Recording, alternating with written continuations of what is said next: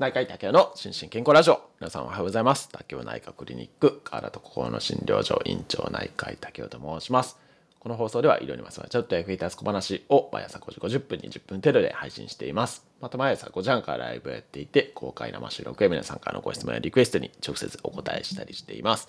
アフタートークも人気です。ぜひご参加ください。ということで、えー、ここ数日ですね、連日睡眠の話題を扱ってますけれども、睡眠とですね、ちょっと腎臓病の関係ですね、これちょっと扱ってなかったなと思って、ちょっと古い論文なんですけれども、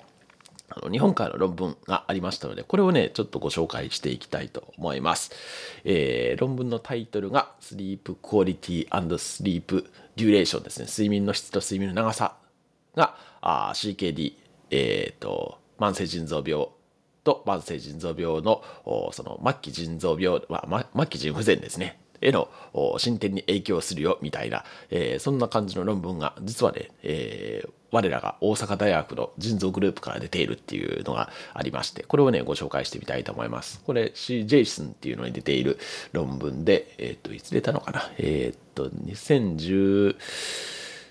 8年の12月に出た論文ですね。6年前になりますかね。はい。山本良平先生って私もね、ちょっとだけ存じ上げてる先生なんですけど、その先生のね、論文がありましたので、これをご紹介していきたいと思います。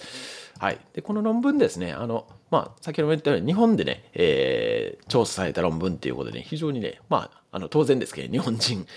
を対象にやっている、日本の17施設の2966人の患者さん CKD の患者さんが対象になっているっていうことであのこれね CKD ジャックっていうあのそのはい、有名な研究の一つなんですけどその中で、まあ、睡眠に関して今回、えー、取り上げたっていうそんな感じになってます。でえー、っとまあ、えー、調べる調査内容ですね。調査内容があ一つがね、まあ、睡眠の時間ですね。まあ当然ですけど睡眠時間をある程度時間で区切って、えー、研究していくというのとあともう一つがあ睡眠の質の評価ですね。で睡眠の質の評価って、まあ、いろんな研究法があるんですけれども、ここではピッツバーグのやつですね、PSQI っていうですね、まあ、これ非常に有名なあの睡眠で調べるので、比較的よく使われるピッツバーグの睡眠のアンケート用紙みたいなのなんですけれども、これの2つを主に調べていって、まあ、他にも、いろいろ調べてる項目あるんですけれども、調べましたよっていうような、そんな結果になってます。はい。で、結論ですね。結論が、えー、っと、睡眠時間ですね。えー、っと、短い方ですね。睡眠時間が、えー、っと、5時間以下と5時間から6時間、6時間から7時間、7時間から8時間、8時間以上っていうことで、えー、こう、送別化っていうんですけど、分類するとですね、えー、5時間未満の方と、あ、5時間以下かな。以下の方と8時間以上の方ですね。えー、に関しては、やっぱり、あの、末期腎臓病、末期腎不全ですね。要は腎臓が悪くなるリスクが高かったっていうような、そんな研究結果になっていて、こう U の字ですね。だから、だいたい6時間から7時間ぐらいが一番リスクが低くって、えー、それより短くっても、えー、長くてもリスクが高くなるっていうような、そんな感じになってました。で、あとは、えー、もう一つのその睡眠の質の評価ですね。質を評価する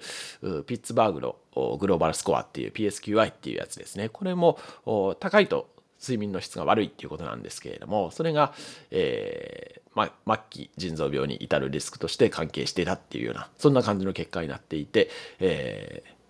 ー、なってましただからまあ結論としてはですね、えー、睡眠時間が短い特に5時間以下あるいは長すぎる8時間以上っていうのと睡眠の質の低下ですねこれが、えー、よろしくないよみたいなそんな感じの研究結果になってました。はい。で、これですね、実は他にもね、いろんな論、まあ、これ山本良平先生ね、それ以前にもですね、その、えっ、ー、と、慢性腎臓病のリスクに、睡眠自体がその慢性腎臓病のリスクになるっていうのも発表されてますし、あとは、えー、それこそね、昨年、ですよね。えー、っと、2010、あ、そうですね。昨年発表された、あの、CKD の新しい診療ガイドラインですね。えー、の中でも、睡眠と、腎臓病みたいな項目が設けられていてその中でもですね、えっ、ー、と4つか5つぐらいの論文だったと思うんですけれどもが取り上げられていてやはりねあの同様に、まあ、睡眠と腎臓のことはあちょっと関係あるかもしれないっていうまああのそこまでね強い因果関係を言うものではないんですけれどもでもやっぱりね睡眠と腎臓病のこう進展みたいな関係あるんだよみたいなそんな感じのことはね言われていたりします。なので、えー、まあやっぱり適度な適切な睡眠っていうのはまあ腎臓にもいい影響を与えるかもしれないっていうことでご紹介させていただきましたはいそんな感じですかね。で、あとはですね、まあ私の領域でいくと、まあサイコネフロジーの領域でもですね、やっぱりね、え、透析患者の、透析患者さんとか慢性腎臓病患者さんのね、不眠ってね、すごいトピックになるんですよね。で、まあもちろんその、えー、他にえー、何か病気がある、まあ、例えば、まあ、有名どころでいくとムズムズ足症候群といってですねレストレスレックシンドロムっていうふうに言いますけれどもこういったもので、えー、睡眠が障害されているっていう方もいらっしゃいますしあとは、えー、特に透析血液透析やってらっしゃる患者さんは透析中に寝てるとかっていう方もいらっしゃるのでそうするとそれだけでこう体内リズムですね体内時計が乱れて、えー、夜の不眠が起こりやすいとかっていうのもあったりしますし、まあ、いろんな要因でねこの不眠症睡眠障害って起こりやすいんですよね。なので、まあ、ちょっとその辺ですねあのまたまとめてお話できてもいいかなというふうにも思ったりしました。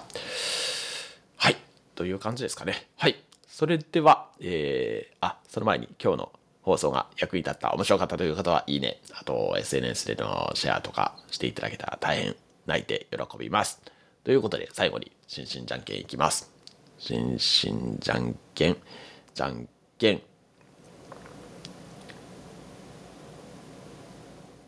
パーはい。ということで、今日も幸せな一日でありますように、お相手は内科医の竹でした。興味津々。